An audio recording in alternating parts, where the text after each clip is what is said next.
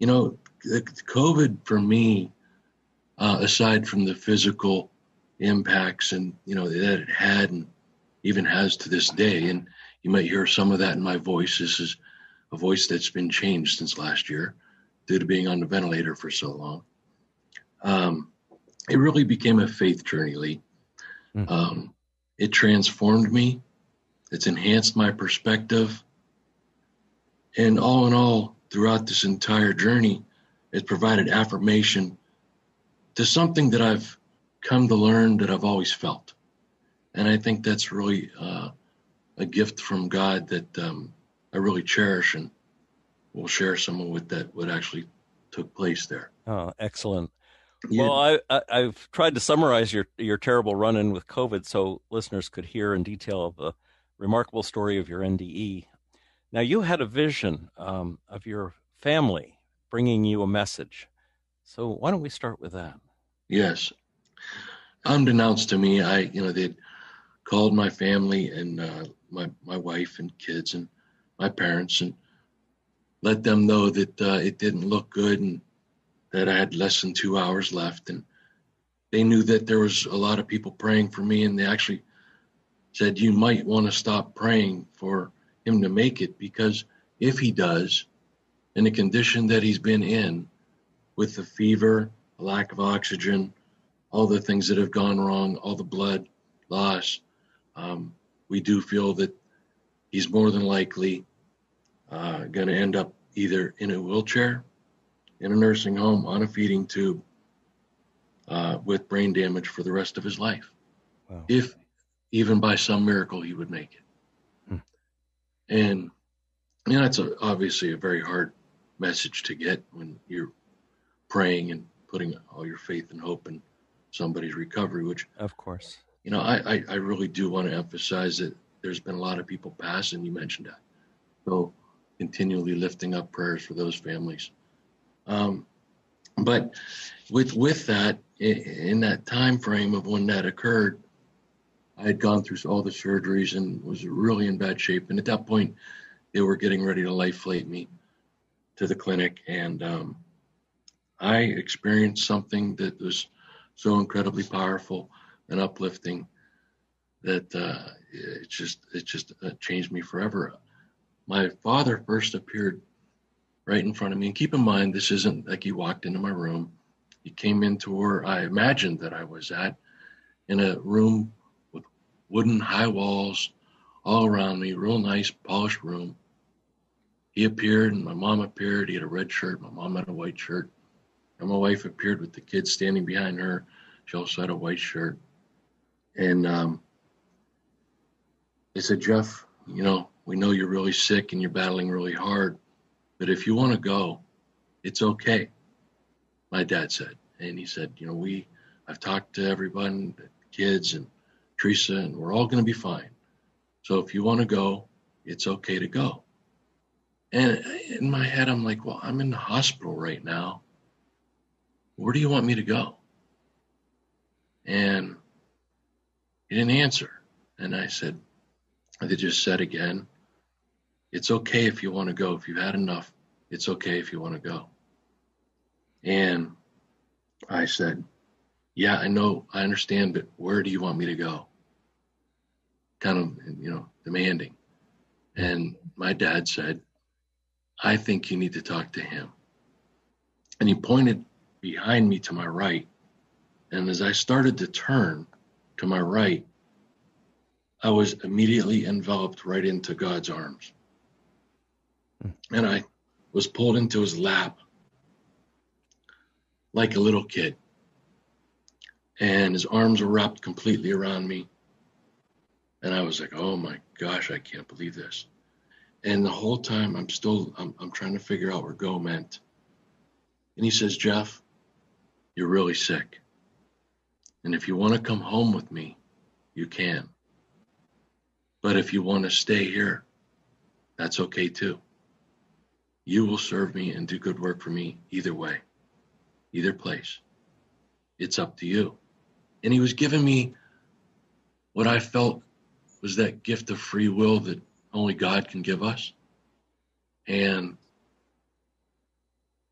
I just continually tried to look over his shoulder to find out where go meant. And I was at immediate peace at this moment. I knew for sure that everything was going to be fine no matter what happened. And I kept looking over his shoulder and I could see as if I could walk out above the clouds. And it it looked like there were gates far away, stone built mason, like dark stone, black stone gates or stone walls with the gate. And it was things were going on in the background and it was all good and it was all comfortable. And the last thing before I actually got pulled into his lap was my wife said, But if you can keep fighting, keep fighting. And to me, that was, I want you to stay if you can, even though they all said it was okay if I went. And I said to God, Are you sure it's okay if I stay? And he chuckled, like as if you do know who you're talking to, right? and, and I was like, Yeah, I, I just, at that moment, I was like, I have one chance to make a decision, and I want to make the right decision. And there was no fear in either decision. I just wanted to make sure it was okay with him. And he said, Of course, it's okay. You can stay or you can come with me. You're good either way. And I said, Then I'll stay.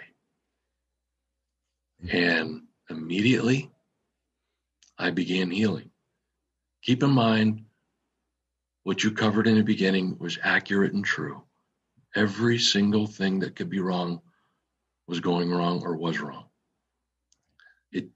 Even a recovery with a miracle looked bleak at best from a physical standpoint.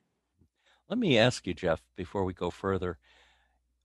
At five years old, you, you told me about a car accident that you were involved in, in a Volkswagen that crashed full speed into the back of a dump truck.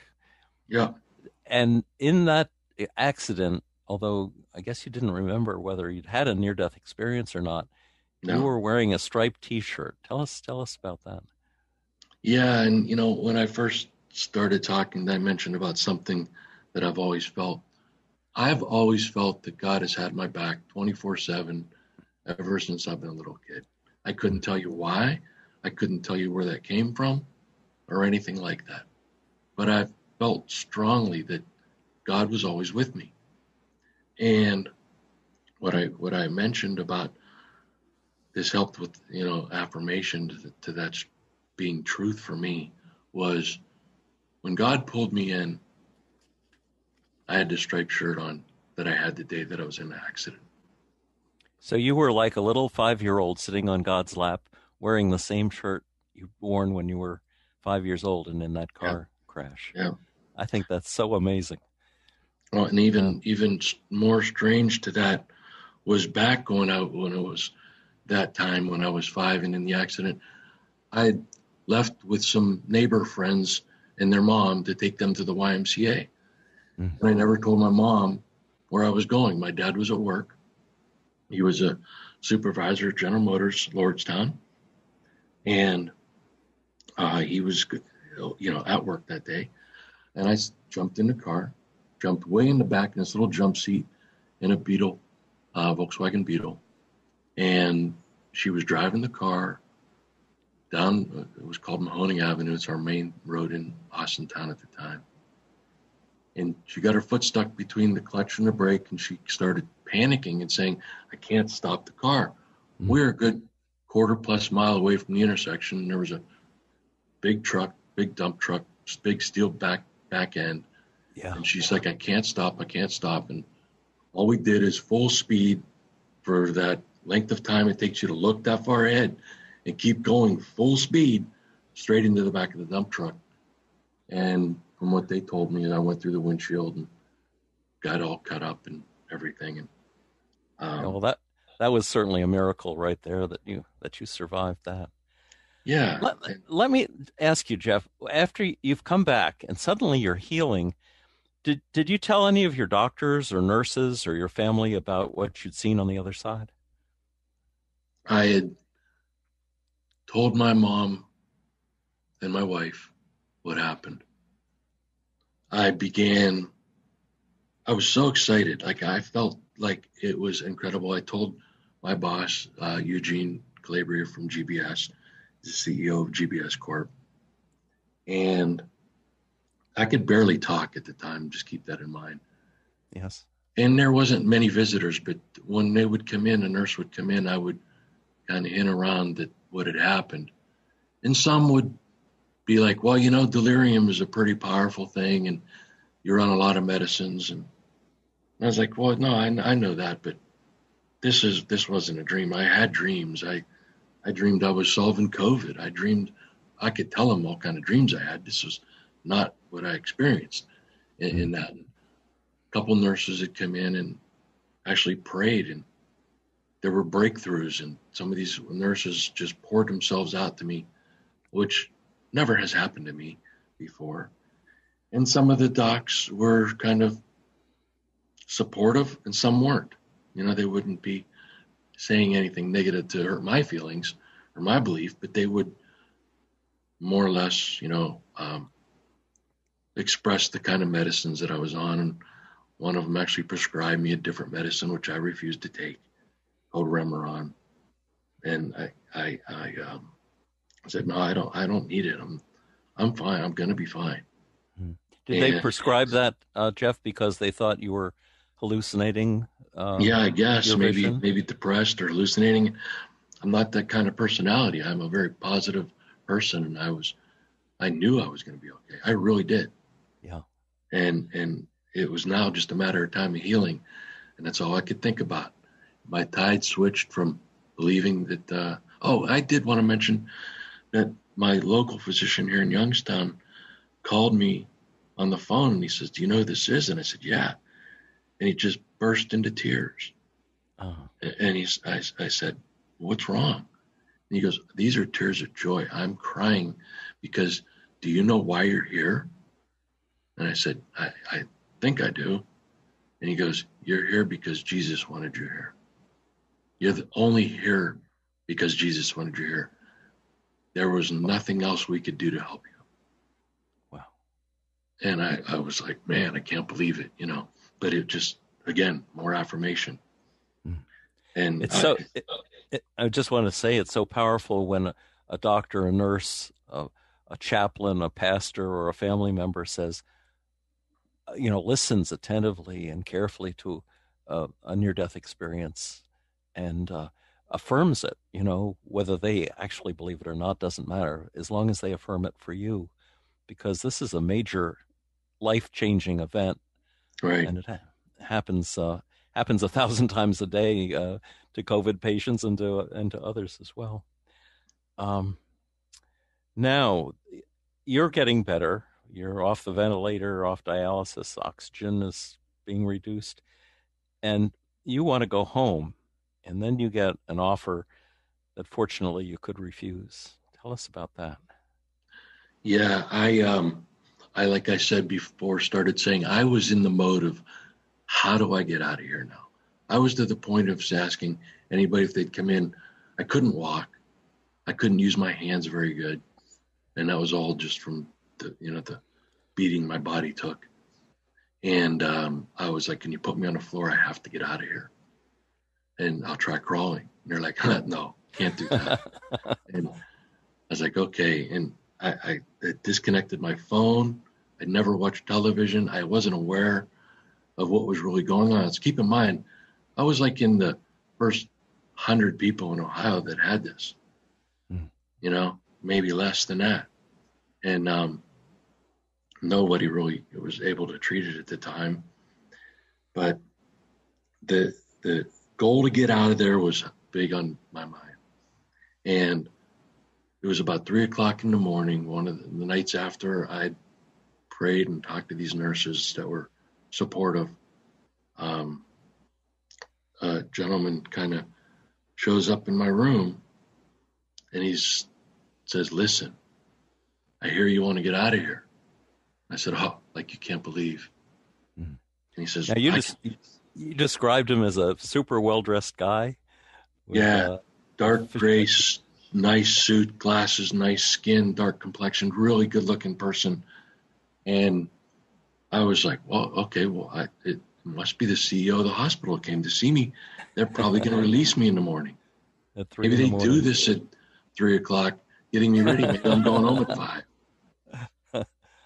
and I said, yeah, I, I want to get out really bad. I mean, some, um, what do I have to do? And I thought maybe I have to sign papers to, I didn't know what. And he said, well, you don't have to do much. He says, just do me a few favors. And I go, well, what do you mean favors? Who are you? Don't worry about that. You want to get out of here, right? And I said, yes. But who are you? He wouldn't answer. He says, I'll tell you what. There's really, you don't do a lot. Just do a couple things for me. How about just stop and talk and all that God nonsense and stop praying with the nurses for starters? And I'll get you out of here right away. And I go, oh, I know who you are. Just leave me alone. I'm not coming. I'm not helping. I'm not. Just leave me alone. He said, Are you sure? I said, Leave me alone. I'm not coming with you. Not doing anything for you. And he says, Okay. And he faded away. And I keep he, in mind, I was on the road to recovery. Go ahead. So he, he didn't walk away, he faded away. Faded back away from the way that he came. Wow. And I was excited because I think, well, that's now, now I know I'm good because I've just faced evil mm. and I'm still here. And I was getting ready to be released in a couple days, from what I understood. And the next day I started bleeding again. And I go, You've got to be kidding me. I can't believe this. Unbelievable. I, I'm, I'm bleeding again. And my hemoglobin was under four, you know, so it's really it's really bad. And um, I, I was just totally demoralized, thinking I'm sick again. I was just visited from an evil spirit or devil. I didn't know what. And I'm sick. And maybe now I'm really not going home. And go through the next day, get more blood, more transfusions to that day all my different uh, readings are off the chart again. Fever's kicking back in a little bit. And I can't figure out why. Well, that night, about three o'clock in the morning again, shows up again and says, Ha, I see you're sick again. You have time to think about what we talked about? You still want to get out of here, right? I can help you. And I just flat out said, listen, I know who you are, and I'm not coming with you. Live or die, I refuse to come with you and follow. I will not follow you. I said, listen, Jesus, God was there for me. No strings attached, no questions asked. I've had thousands of people praying for me. I've felt that. I am not coming with you in any way, shape, or form, live or die. And he faded away. And that was it wow. from that perspective. And I wow. stayed up until seven o'clock in the morning to call my boss again and tell him exactly what happened again. And that, the reason I say my boss is we've had a close spiritual relationship. He's been a spiritual mentor for me and our entire organization for years and years and years, and many other people. So we've had that close connection, and I could share that with him. And we prayed in the morning. What did he say about a vision like this? He was overwhelmed because simultaneously to things that were happening to me, he was so prayerful in prayer with God that he was having conversation and vision of of his own of that I was going to be okay until they called that you know night and he got the word that I wasn't going to make it. Um, he actually took the time to start writing an email because he didn't know what condition he would be in come the morning when I wasn't here anymore. So he tried framing that and heard a voice come loud to him in his heart of hearts, in his mind, and says, What are you doing? Stop already. And he just stopped typing the email and he said, I'll finish it in the morning. Not realizing that the message has stopped because it's not true. Yeah. And I did make it. And something else happened just before I got moved out of the hospital into the fourth facility for rehabilitation. If you want me to share that, I certainly will. Yes, please. Um, a gentleman was coming into my room the weeks that I was in the Cleveland Clinic cleaning and sanitizing and never spoke a word. He would just mop and sweep and clean and sanitize and throw things, little things away and never said anything but hummed while he'd work. Just mm-hmm, mm-hmm, doing his I think job. You, think you said he was an African American? Yep, African American, kind of short, stocky guy. Uh, just did his job. I always tried to say hello, never really responded or even acknowledged I was there. And keep nobody did really because in COVID I was in isolation that entire time. Yes. And um, except for you know they would come in and do their quick visit and leave. But it was the day before I actually got released to Edwin Shaw for rehabilitation, which they were phenomenal too. Mercy, Cleveland Clinic, Edwin Shaw, they were tremendous. Um, this day he comes in, humming along.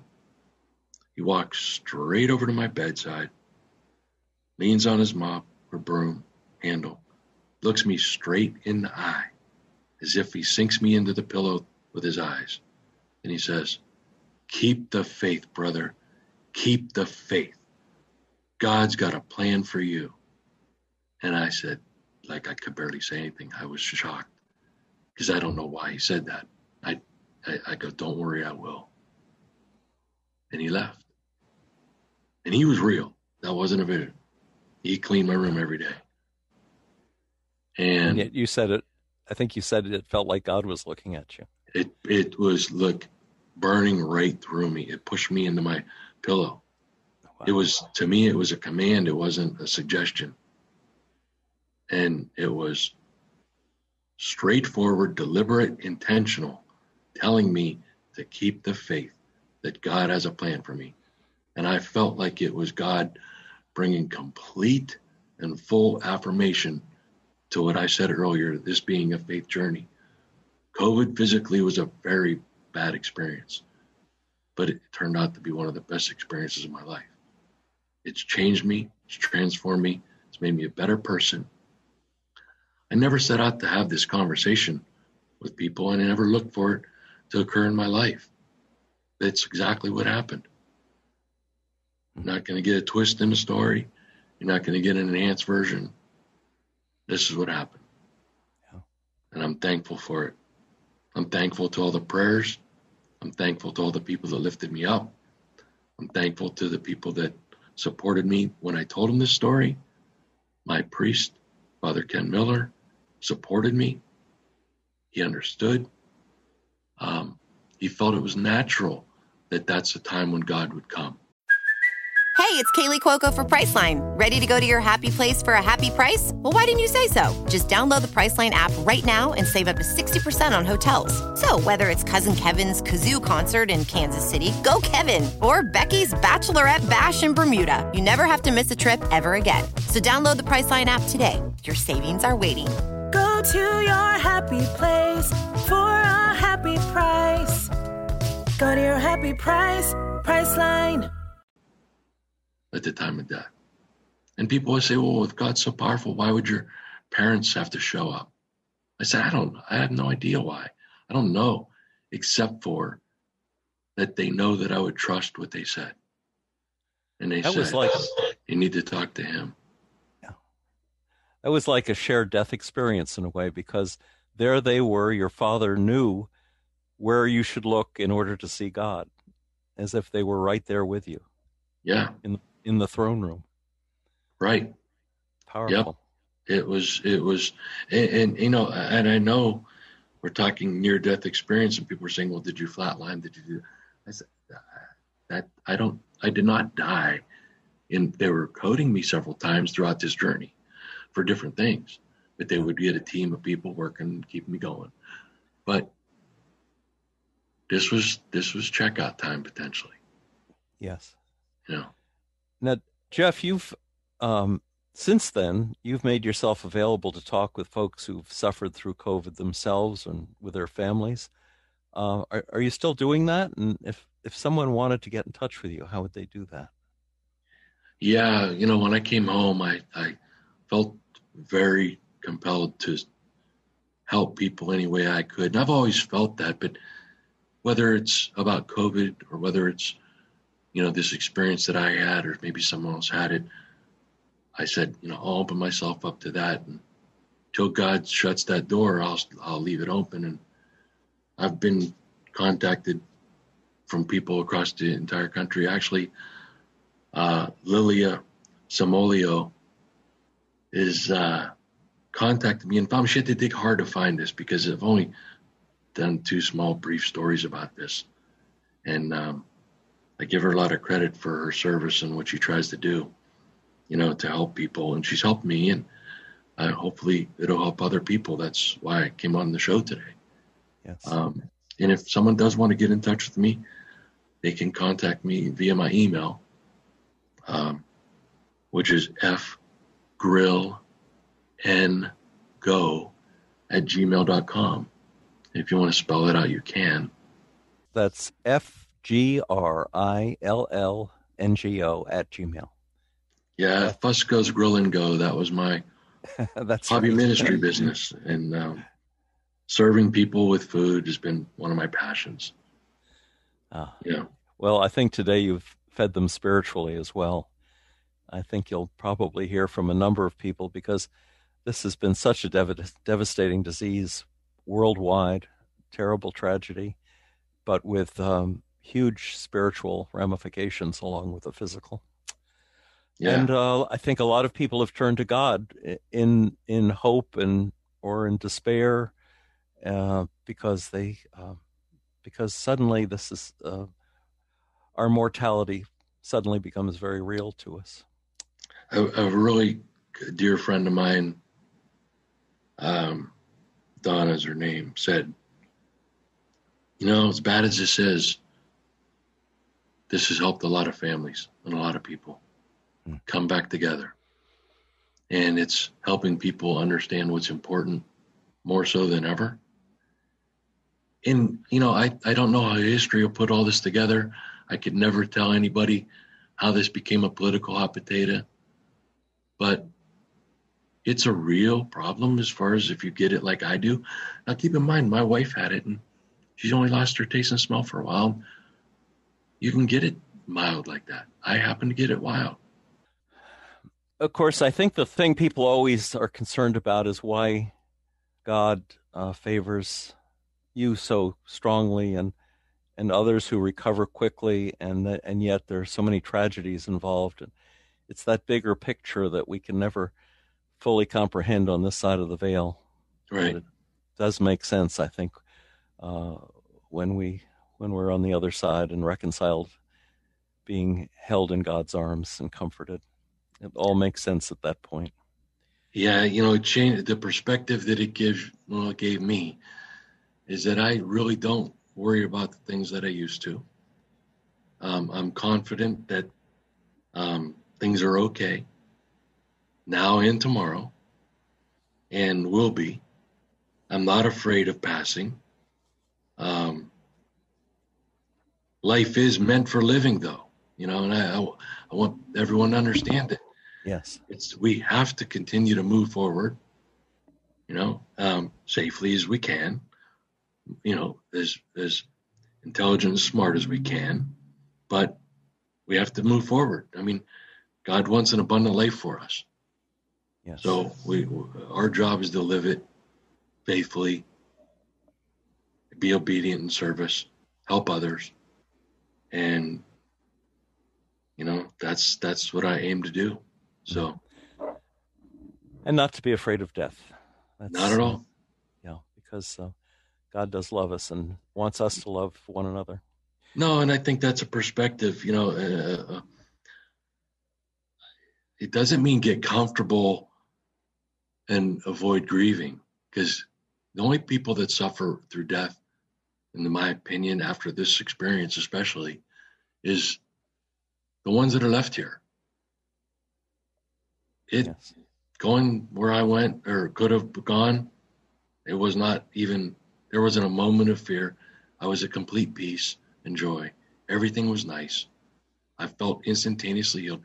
You know, just I'll, I'll wrap this up in a second. I did want to mention when you talk about a miraculous recovery, that actually says that in my medical chart. And I didn't just, it didn't take me a long time to heal after what happened. The very next day, things were improving and coming off of me. I was off dialysis. I was off the ventilator.